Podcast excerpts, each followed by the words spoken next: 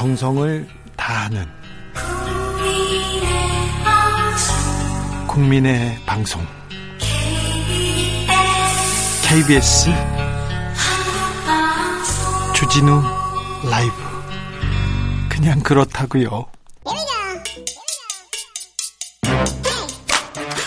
뉴스를 향한 진지한 고민 기자들의 수다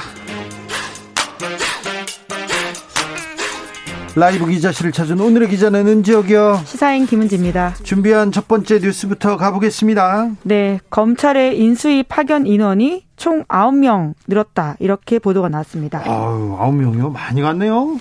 네, 검찰 출신인 윤석열 당선인과 모두 인연이 있는 검찰 출신 인사라고 할수 네, 있는데요. 네, 인수위에 파견되고 그 부처에서 이제 가장 큰 뭐 실세로 나가 잘 나갔다 이런 뉴스는 계속 보게 될 겁니다. 그러니까 인수위에 어떤 공무원들이 나왔지 이렇게 보시면 그 부처의 이제 권력 관계도 보실 수 있으니까 한번 지켜보십시오. 네, 단순히 검사만이 아니라 수사관, 실무관까지 포함되어 있는 숫자이긴 합니다. 자, 누가 누가 갔어요? 네, 박기동 춘천지검 원주지청장, 그리고 전무곤 수원지검 안산지청, 안산지청 차장검사 이렇게 두 사람이 전문위원으로 합류했다라는 보도가 나왔는데요. 전문위원이 제일 높은 자리입니다. 지금 검사가 갈 수 있는 네 정무행정사법분과에 들어가서 윤석열 정부의 사법 분야 국정과제 밑그림을 그리고 실무 작업을 하게 됩니다. 그렇죠. 이제 검찰 개혁이나 사법 개혁에 대해서도 이분들의 보고서가 가장 중요한 역할을 할 수 있습니다. 네, 문재인 정부에 대해서 짚고 그리고 앞으로 어떻게 해야 되는지 이런 것들을 하게 되는 역할을 한다라고 하는데요. 이분들이 전통적으로 윤석열 검사하고 가까웠던 사람은 아니었던 것 같은데요.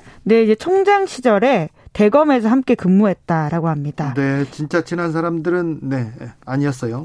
네, 그리고 또 법무부에 따르면 최근에 윤 당선인 쪽 요청으로 이동균 서울 남부지검 형사 3부장도 인수위에 파견됐다라고 합니다. 네. 이 부장 검사도 윤 당선인이 검찰총장 후보 시절에 청문회 준비단을 하면서 같이 인연을 맺었다라고 하는데요.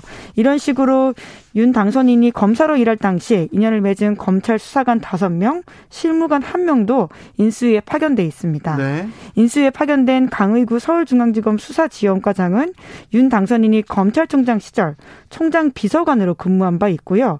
김정환 수사관은 총장 수행비서, 그리고 최소영 실무관은 총장실 직원이었다라고 합니다. 검찰총장 시절에 가장 또 뭐 힘들었을 때 힘들었을 때가 아니죠. 그 그때 주변을 지킨 분들이 많군요. 네, 그때 비서실이 그대로 이렇게 옮겨왔다라고 느껴질 정도로 그 인사들이 좀 있다 이렇게 이해하시면 될 텐데요. 아, 검찰 출신 많아요, 많아 인수위에. 네, 이제 그러다 보니까 예정되어 있던 검사 출신의 파견이 취소되는 일도 벌어졌다라고 하는데요. 네. 한겨레 신문에 따르면 윤 당선인 인수위에 합류 예정이었던 고진원 서울중앙지검 공정거래 조사부장이 있는데 인수위 파견이 지난 17, 17일에 취소됐다라고 합니다. 원래 이렇게 인수위가 꾸려지면 각 부처에서 어, 공무원들을 몇 명씩 보냅니다. 그래서 법무부에서 혹은 검찰에서 이렇게 뽑아서 보냈을 텐데 아, 이 사람 말고 다른 사람 보내 이렇게 했군요.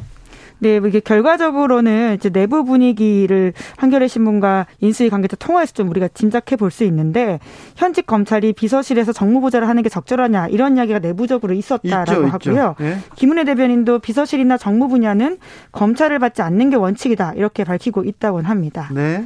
네, 현행 대통령직 인수에 관한 법률에 따르면 인수위는 업무 수행에 필요한 경우 소속 기관의 장의 동의를 받아서 전문위원, 사무직원을 다 파견할 수는 있습니다. 그동안 청와대에 파견됐다가 승진하거나 승진하는 사람들 많았어요. 유명한 사람들도 많았죠. 네, 아마 이름 들어보시면 아, 그 검사, 그 검사 이렇게 다들 한 자락을 했던 좋건 나쁘건 사건으로 좀 있었던 검사들이 있는데요. 네.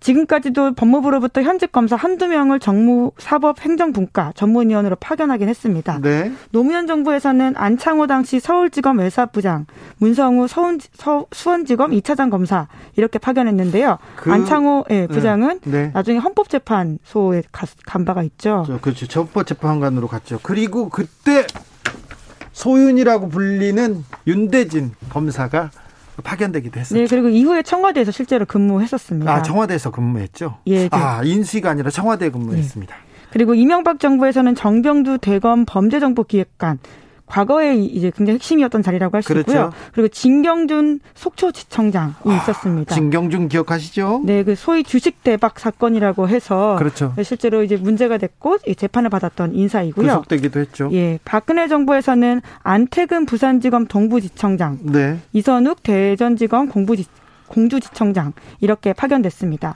네. 안태근 지청장도 이제 꽤 많이 이름을 들어본 유명한 인사인데요. 네, 네. 어, 나중에 무죄를 받긴 했죠? 예, 그렇습니다. 네. 예. 하지만 현재 인수위 파견 검사가 곧장 청와대에서 근무할 경우 가는 것은 불가능한데요. 네. 이에 대한 비판들이 계속 있어서 관련 법이 2017년에 개정됐습니다. 네. 그래서 검사로서 퇴직 후 1년이 지나지 않은 사람은 대통령 비서실의 직위를 임용할 수 없다. 이렇게 명시되어 있어서요. 당장 가는 것은 힘들 것으로 보이긴 하는데요. 여전히 이제 윤석열 당선인은 검찰 출신이다 보니까 계속 검찰을 좀 가까이 기용하는 게 아니냐 이런 우려와 비판들이 있습니다. 그래서 본인도 이에 대해서 잘 알고 있어서 손살에 치면서 당 후보자 시절부터 민정수석 없애겠다 네. 이렇게 이야기하기도 했었고요. 민정수석실을 없애겠다고 했습니다. 그러니까 청와대 파견 검사가 사라지는 건데요. 그러니까 아까 말했던 그런 한동훈 검사도 청와대에 파견돼 있었고 주진우 검사도 청와대에 파견되고 그랬던 적이 있었던 것 같은데 이제 이 파견 검사를 볼 수 없는 건지. 네. 네. 한동훈 검사가 파견된 바가 있는지 조금 확인해 봐야 될것 네. 같습니다. 네. 간것 같은데요. 예, 예. 확인해 보겠습니다. 예, 예. 임기영님, 검사가 인수위에 뭐가 많이 필요한가요? 이렇게 물어봅니다. 자, 다음 만나볼 뉴스는요? 네, 라임 술접대 사건 재판이 열렸습니다. 그래요? 네, 1심 재판 이제서야 겨우 이제서야요? 예, 예, 물론 1차 공판은 아니고요. 그 사이에 좀 텀이 있어서 아주 느리게 진행되고 있다. 이렇게 보시면 될 텐데 네. 오마이뉴스가 현장 취재를 다녀와서 좀 공판 후기를 생생하게 남겨서 이번 뉴스를 들고 왔습니다. 그래요.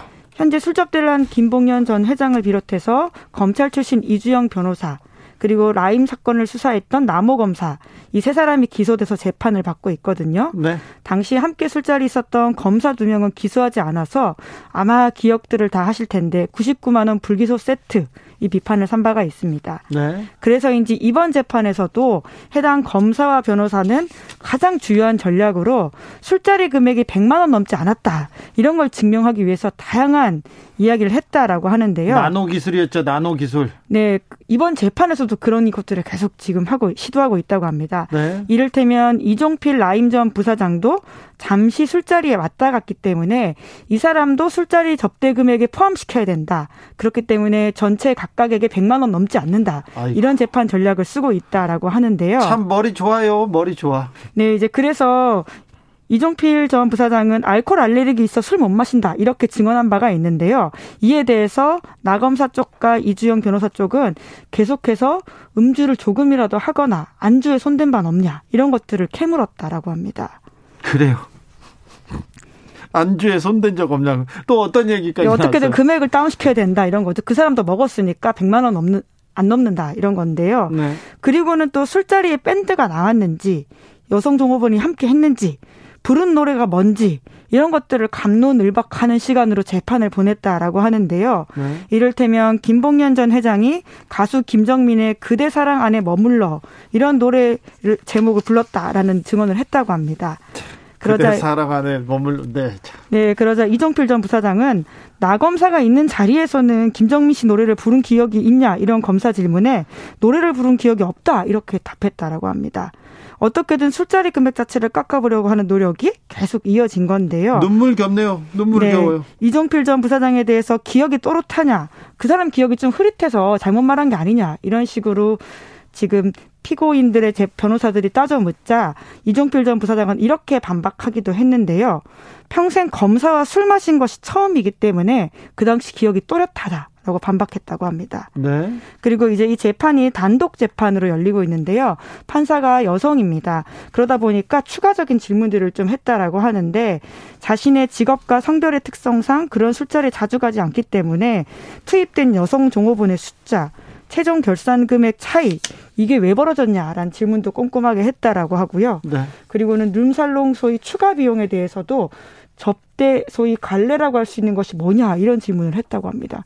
굉장히 좀 민망한 이야기들이 오고 갔다 이렇게 여겨질 수밖에 없는 사건이 같게 느껴지는데요. 이게 무슨 재판인가요? 무슨 코미디인가요? 네, 물론 7925님께서 코미디 영화로 만들면 좋겠네요. 이런 얘기도 했습니다. 네, 물론 피고인의 권리이긴 하지만 이 사건 자체의 본질에 가닿지 못하는 재판 모습이다 이런 생각은 듭니다. 자, 근데 이 검사들 술자리에서 접대받은 검사들 징계를 받긴 했습니까 내부에서? 그렇지 않습니다. 지난해 안 받았다고요? 네, 아직도 받지 않았는데요. 뭐 결론부터 말씀드리면 아직 재판이 진행 중이기 때문에 그것을 미루겠다라고 하는 것인데요. 물론 작년 8월 달에 대검찰청에서 술자리 접대 받은 검사 3명, 그러니까 이번에 재판 받고 있는 나 검사 그리고 기소되지 않은 2명의 검사 이렇게 3명에 대해서 징계를 청구한 바는 있습니다. 대검 감찰부는 감찰위원회에 회부했고 또 김호수 검찰총장이 감찰이 심의 결과에 따라서 법무부에다가 징계를 청구했다고 하거든요. 절차를 다 밟았습니다.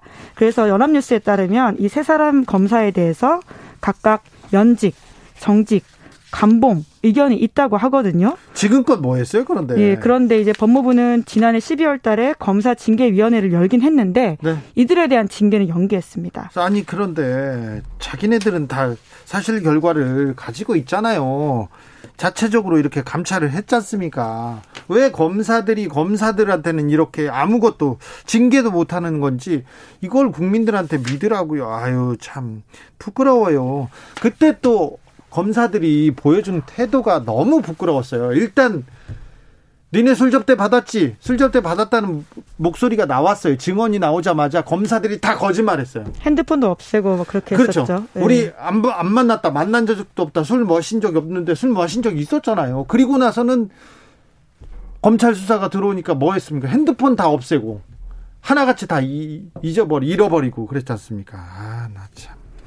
6392님, 그대 사랑 안에 머물러는 노래방 코드로 3392번입니다. 네. 아싸 노래방입니까? 네. 이게 뭐냐고, 이게. 그런 거 따졌어요? 네, 실제 재판에서 나온 이야기라고 합니다. 그러니까요. 아싸입니까? 금형입니까? 이런 거 따지고 있습니까? 재판에서 할 일이 그렇게 없어요? 네, 물론 뭐, 금형 아싸까지 나오진 않은 것 같긴 한데요. 예. 네. 다음 뉴스로 가보겠습니다. 씁쓸하네요. 네, 검찰 얘기만 나오면 좀 씁쓸해집니다. 네, 좀 제대로 징계 받는 것이 실제로 이 문제들을 해결하고 앞으로 다시 재범이 일어나지 않게 하는 것이거든요. 아주 네. 중요하니까 계속 전달하겠습니다. 알겠습니다. 다음 뉴스는요? 네, 염동열 전 의원이 징역 1년을 확정받았습니다. 아, 언제적 사건입니까? 이제야 마무리됐어요? 네, 12년에 벌어진 사건이고요. 물론 기소 자체는 그때가 된 건 아닙니다. 네. 채용 비리 사건이고요.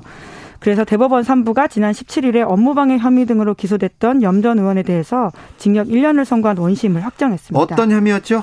네, 그러니까 강원랜드가 있는 강원 정선군의 지역구를 둔 현역 의원 시절에 채용 비리를 저질렀다라고 하는 것인데요. 몇 명이나요? 네, 이제 물론 검찰 수사에 따르면 네. 이제 50 어, 검찰 수사와 그리고 재판에서 인정한 것 좀 숫자가 다르긴 한데요. 1심에서는 쉰두 명에 대해서 업무방해 혐의를 유죄로 판단했습니다. 쉬운 두 명을 거기다 꽂았습니까? 많이도 꽂았습니다. 네, 물론 염전 의원은 여전히 본인이 이런 희생양이고 그 재판의 결과에 대해서는 인정하지 않는다라는 이야기를 하고 있는데요. 아, 그런데 제, 제 재판에서 지금 유죄가 나왔어요. 대법원까지요. 그렇죠. 예, 네. 본인은 계속 이제 억울하고 강원도 폐광지 자녀들을 추천하고 채용되는 시스템을 갖추고자 했던 선의가 무서운 형벌로 돌아왔다 이렇게 주장하고 있습니다.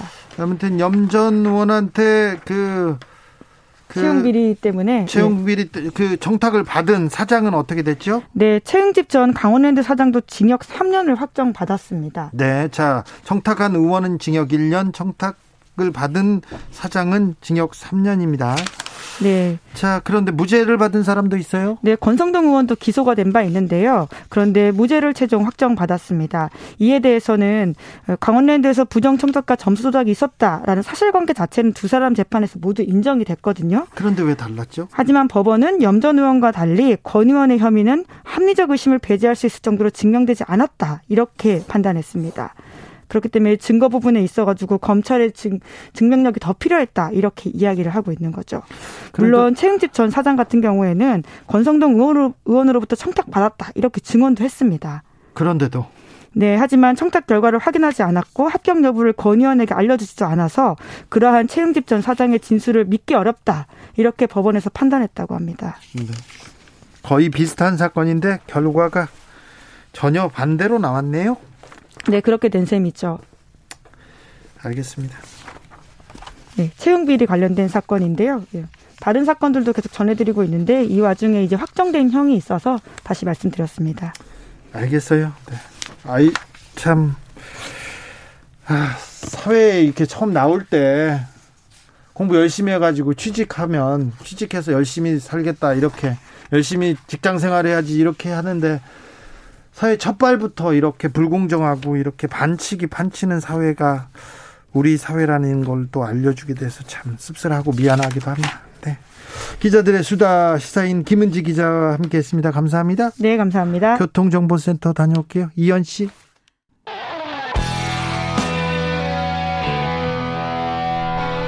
스치기만 해도 똑똑해진다. 드라이브 스루 시사 주진우 라이브.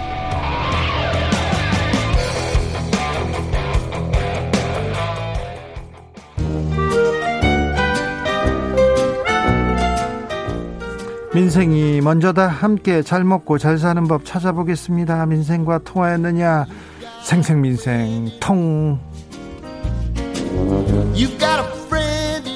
안진아 선화 민생생각 안진걸 민생경제연구소장 어서 오세요. 네 안녕하세요. 오랜만입니다. 예, 예, 예. 네.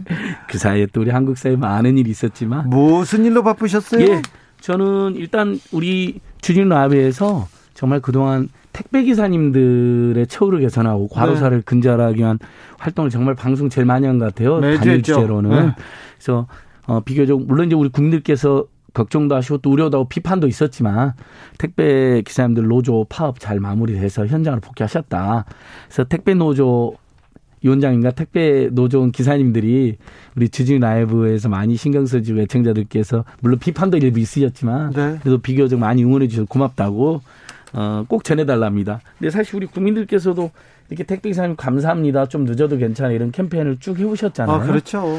어, 앞으로 우리 한국 사회가 어, 서로의 노동에 대해서 서로의 수고에 대해서 늘 감사하고 존중하고 서로 또 배려해주고 그 배려에 대해서 또 또 또다시 감사드리고 이런 선순환 문화를 만들어가면 좋을 것 같습니다. 아, 그럼요. 예, 코로나 시대 택배 기사님들 덕에, 덕에 우리가 무사히 그리고 잘 예. 견뎌낼 수 있었다는 그렇습니다. 거 네, 항상 감사하게 생각하고 있습니다. 그리고 3월 8일 날 네. 예전에 한번 소개했는데 네. 정말 작은 시민단체들이 또는 크고 작은 시민 모임이 법과 제도를 바꾸고 정책과 예산을 어, 위해서 투쟁하고 캠페인한 것도 중요하지만 우리가 할 수 있는 일은 본인들이 하자. 네. 안진걸과 함께하는 사람들을 만들어가지고 아남사 예 민생경제연구소 함께하는 사람들 만들어가지고 네. 1월달에 다섯 명한테 300만 원. 네. 3월 8일 날 여섯 명의 꿈수저 청년들 돈은 없지만 꿈은 큰 청년들 꿈수저라고 우리가 이름 붙였고 네. 여섯 분에게 300만 원. 네. 그리고 이제 또 세 번째는 5월 6월 달에 준비하고 있습니다. 아이고 잘하셨어요. 어, 저희 굳이 이걸 말씀드린 것은 우리가 법 제도를 바꾸고 정책과 예산을 바꾸는 것도 중요하지만 우리 할 수 있는 걸 우리들이 하자. 시민들이 시민 모임이 시민 단체가 이런 제안을 드려봅니다. 알겠습니다. 이럴 때 바빴습니다. 네, 잘하셨어요. 예, 예. 자, 오늘은 어떤 이야기 할까요? 지금 기름값 때문에 안 그래도 물가 인상도 힘든데 기름값이 완전히 폭등해 가지고요. 3월 16일 기준으로 서울 휘발유가 리터당 2,091원, 경유 가격은 그동안 차이가 많은데 경유 가격이 많이 올라 버렸습니다. 그래서 경유 가격 2,019원까지 치솟아 있습니다. 경유 가격이 2,000원을 예, 넘었어요? 예. 그러면 이제 경유차로 주로 운행하시는 화물 트럭 기사님들은 엄청 어렵겠죠. 어렵죠. 영업용 어 차량 기사님들이나 어느 정도냐면 오늘 그 화물 트럭 기사님들이 기자회견이 있었는데요. 최근 경유 가격이 작년 3월 평균보다 무려 32% 정도가 상승해서요. 화물 노동자 평소에도 운송료 30% 이상을 유류비 지출했는데 25톤 화물차 경우 한 달 유류비 지출만 평소보다 250만 원이 늘어났답니다. 그러니까 이건 거의 지금 엄청난 타격이 되겠는데요. 예, 한 노동자께서 화물 트럭 기사님께서 뭐라 했냐면 올 300만 원의 수입 대부분을 기름값으로 지출하고 있다. 그러니까 생활비조차 지금 안 남는다. 이분들은 그 월급을 고정적으로 받는 노동자가 아니라 그렇죠. 이른바 자영업자로 분류되어 있는 특수고용 노동자분들이잖아요. 아, 이분들에 대한 뭐 좀 특별한 대책이 좀 필요한 것 같습니다. 예, 맞습니다. 뭐 이러면 이 기름을 주로 통해서 먹고 사는 분들에게는 유류 비전을 특별히 별도로 한시적으로 해주셔야 될 것 같아요. 그다음에 유가가 연동돼서 운임을 보장하는 유가는 폭등했는데 서울하고 부산하고 서울하고 광주하고 왔다 갔다 했을 때 운임이 똑같으면 어떻게 되겠습니까? 그럼 이분들이 예를 들면 급여가 확 줄어드는 그렇죠. 악, 악영향이 생기잖아요. 네. 그래서 결국 대기업 하주에 책임 있는 화물 노동자 운임 인상을 촉구하는 이런 내용이 있었습니다. 근데 이게 그냥 화물 트럭 기사님들만 영향을 끼치는 게 아니고 식자재 납품하면서 오토바이로 그 기름을 넣어서 다니는 분들 올 400만 원든 기름값이 기름값에 250만 남았네. 올 400만 원 벌면 지금은 200만 원이 될까 말까 한 겁니다. 8804님께서 네. 근데 화물차는요. 유류비 지원 나오는 거 아닙니까? 그거 나와도 지금 기름값이 폭등하면서 어 한 달 유류비 지만 250만 늘어났다가 아니 그런데 당사자들의 리터당 리터당 한 몇백 원이 오른 것까지는 알겠는데 몇백 원 올랐는데 막 200만 원씩 늘어나요? 예전에 경유차 기록, 기억해 보시면 1,500만 원 이하였죠. 그랬던 것 같습니다. 지금 평균이 2,019원이니까 아. 그 완전 폭등한 거죠. 그래서 어 저는 이제 윤석열 당선인께서 여러 가지 지금 논란이 있는데 저는 그런 것보다는 이런 문제에 집중하는 게 우리 국민들의 호소다 이렇게 네. 그런 조언도 한번 드리고 싶습니다. 알겠습니다. 다음으로는 어떤 이야기 만나볼까요? 예, 어. 그 가족 확진 요즘에 뭐 확진자 너무 많아서요. 천만 명 가까이 되니까 앞으로도 네. 천만 명 안팎이 될 텐데 가족 확진하게 되면 아무래도 돌봄이가 있어야 되잖아요. 엄마 아빠 중에 특히 어린 아이나 어르신 확진 있으면 엄마 아빠가 돌봐야 되잖아요. 그렇죠. 그리고 생필품도 사와야 되고 네, 네. 식사도 마련해 줘야 되고 네, 특별히 이렇게 예. 격리시켜야 되니까 맞습니다. 어, 그러면 뭐지. 돌봄 휴가를 쓸 수가 있습니다. 그렇죠.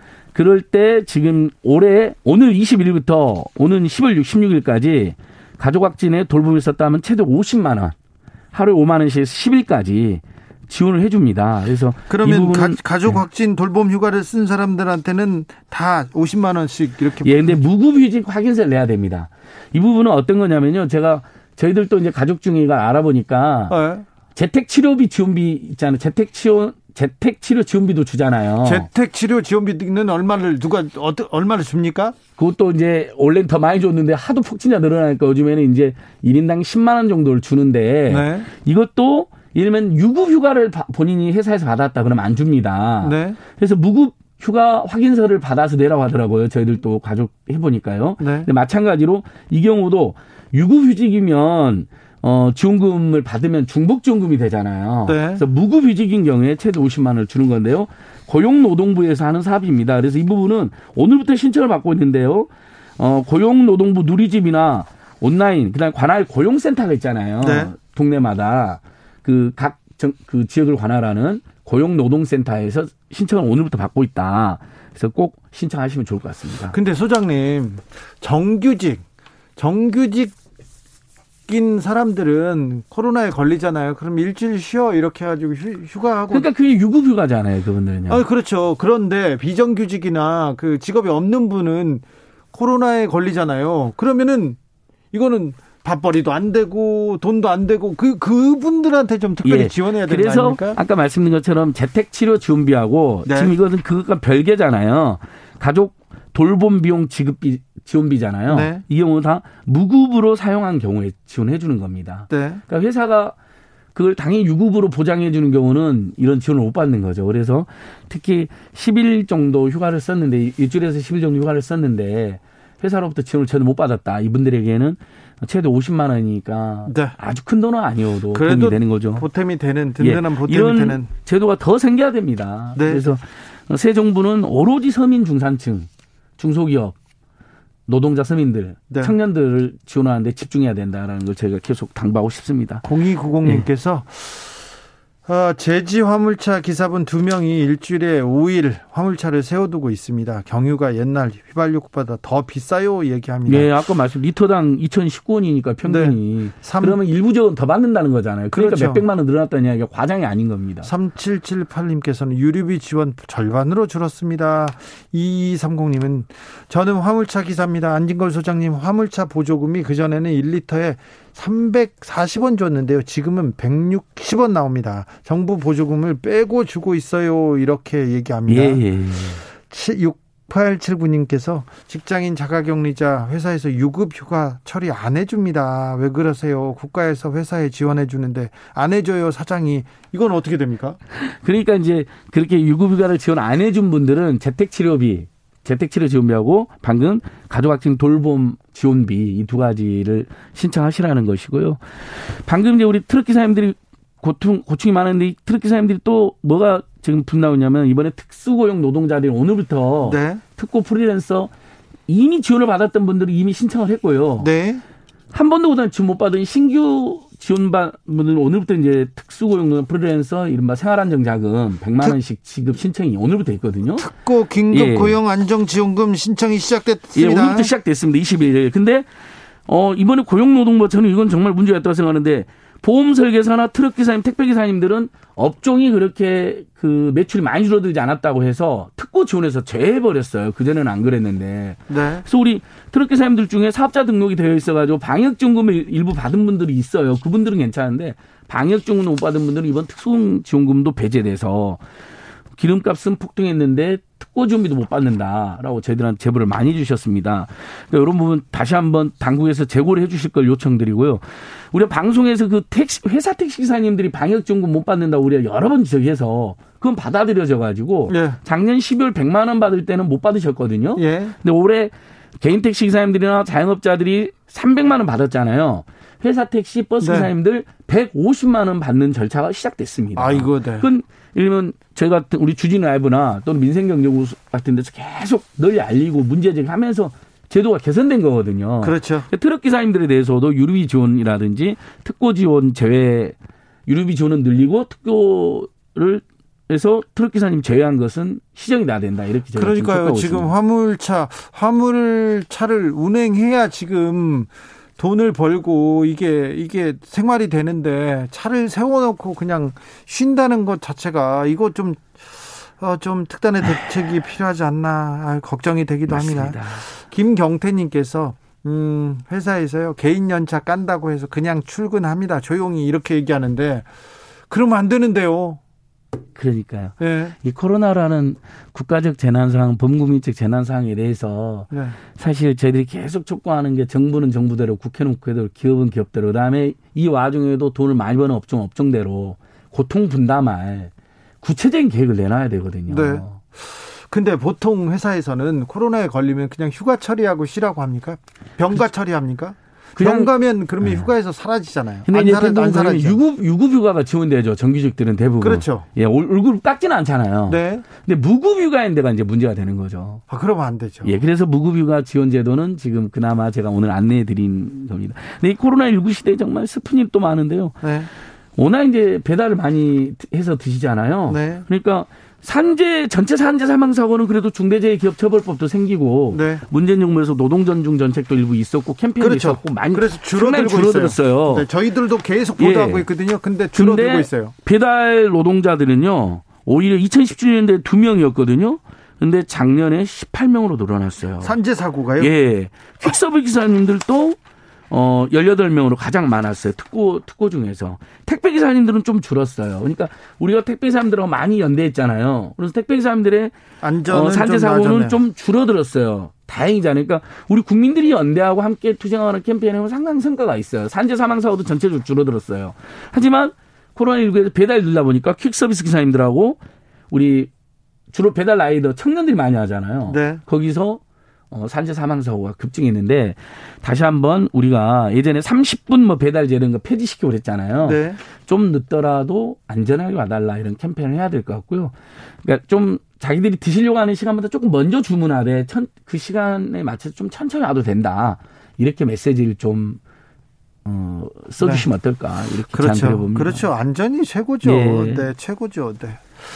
아, 그보다 더 중요한 건 없습니다. 생명보다 더 귀한 거는 없습니다. 예. 네, 서민아님께서 기름값 지원 주유소에 기름값 지원 주유소에 해주지 말고요. 기름 넣는 사람들한테 직접 지원해 준 게 더 효과적입니다. 이렇게 이런 의견을 예, 주셨습니다. 옛날에 경차 환급해 주셨 유류비 환급해 주고 그런 것처럼 그 본인한테 지원해 주거든요. 그래요. 그처럼 아예 그 하루 종일 그 화물 또는 영업용 차량으로 네. 돈을 버는 분들에게는 직접 유류비 지원을 한시적으로 어, 1인당 얼마씩을 해주는 게 꼭 필요한 것 같습니다. 6392님께서 청와대 이전 문제 말고 이런 문제로 인수위가 좀 신경 써주셨으면 합니다. 저희들 의견이 그겁니다. 바로 네. 이런, 이런 데 집중해야 된다. 지금 네. 벌써 인수위가. 예. 윤석열 당선인 인수위에 이런 민생 문제 챙기는 분들 좀 많이 있으면 좋겠는데 그런 분들 좀 들어갔습니까?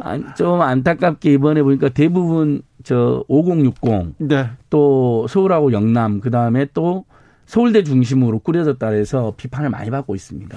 그 그런 경, 부분도 저는 시정도 개선돼야 된다고. 경제 민생 네. 챙길 분 사람. 아예 많이 거의 솔직히 말씀드리면 거의 안 보입니다. 걱정됩니다. 네. 예. 3287님께서 소장님 전화번호 부탁드려요. 이렇게 물어보는. 예, 그 제가 오늘 저희가 그 이제 그동안 오랫동안 해서 이제 앞으로 저희 어, 이 코너가 잠정적으로 이제 중단되게 되는데 여러분. 오늘 생생민성통이 마지막, 마지막 방송인데요. 예, 제 전화번호가 우리 애청자들께 도움이 된다면 네. 또 그동안 사실 전화 직접 주시거나 문자 주시거나 카톡 주시면 많았거든요. 많았죠. 어, 010-2279-4251입니다. 네. 010 2279-4251. 이 코너가 없어져도 저는 여러분들에게 계속 언제든지 상담을 받고 또 작은 도움이라도 되도록 노력하겠습니다. 네, 알겠습니다. 네. 밤늦게는 하지 마세요. 또술 먹고도 좀 연락하는 거는 좀 자제해 아, 근데 요즘 그러신 분들은 없고요. 네. 전화가 꼭 제가 안 받으면 문자나 카톡을 주시는데 문자나 카톡을 주시면 사연이 남아 있잖아요. 네. 그리고 그걸 제가 정부나 국회에 전달하기가 엄청 편하거든요. 네. 그래서 문자나 카톡을 주시는 걸 공고드리고 그렇죠. 정 정답다운 전화도 주셔도 좋고요. 네, 네. 일단 문자 문자를 예. 010-279-4251 예. 국민 상담 번호 안진 거예요. 1825님께서 배달 늦는 거 상관없어요. 음식이 맛없는 게 문제죠. 얘기하는데 아. 그건 뭐 네, 중요하죠. 예. 음식은 맛있어야 되지만 그렇죠. 안전하게만 배달해 달라. 조금 늦으셔도 된다. 안진골 소장님. 어, 이제는 뭐, 뭐 때문에 바쁠 예정입니까? 어, 앞으로 저는 어, 새 정부가 네. 국민들의 올 소득을 늘리는 데 집중해야 된다. 특히 루, 프랭클리 루즈벨트가 한 유명한 말이 있는데 재벌이나 대기업이나 부자 같은 사람들은 도와줄 필요가 없다 정부가 왜 이미 잘 살고 앞으로 그렇죠. 잘살 거니까 네. 그럼 누구를 도와줘야 되냐 서민 중산층 네. 빈민들을 도와줘야 된다 그게 정부가 할 일이고 그러면 당연히 격차가 줄어들 것이고 불평등이 줄어들 것이고 내수도 활성화된다. 네. 이거에 집중해 줄 것을 호소드리고 그렇게 어렵게 돈 버니 번 돈이 교육비, 주거비, 의료비, 통신비, 이자비, 교통비로 다 빠져나가지 않도록 그 여섯 개 비용을 확 줄여주는 정책을 과감하게 펼쳐야 된다.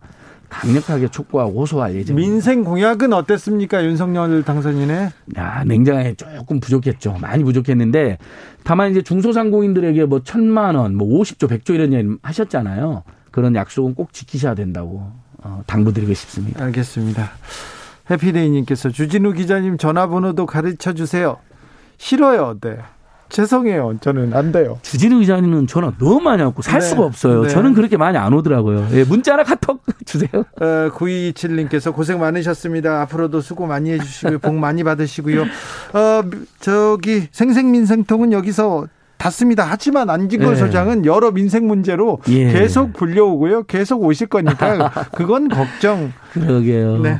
그동안 우리 주진우 라이브랑 캡스 라디오에서 저희들 몇 년 동안 이렇게 국민들을 대변해서 특히 서민들 대변해서 또 노동 존중과 경제 민주화를 위해서 발언할 기회를 주셔서 너무 감사했습니다. 네. 항상 캡스라도 애청하면서 우리 네. 시민들과 함께 또 우리 시민들의 민생 문제, 불평등, 양극화 문제를 해결하는데 열심히 발로 뛰겠습니다. 아, 소장님, 우리 안진걸 소장님 고생 많으셨습니다. 예. 또 발로 뛰면서 여러분들 만나겠습니다. 감사합니다. 그동안 참 고맙습니다. 감사합니다. 주진우 라이브 마칠 시간입니다. D1O에게 That's what friends are for 들으면서 저는 여기서 물러갑니다. 오늘 돌발 퀴즈의 정답은 아파트 아니고 아파트 헤이트였습니다. 저는 내일 오후 5시 5분에 돌아오겠습니다. 지금까지 주진우였습니다.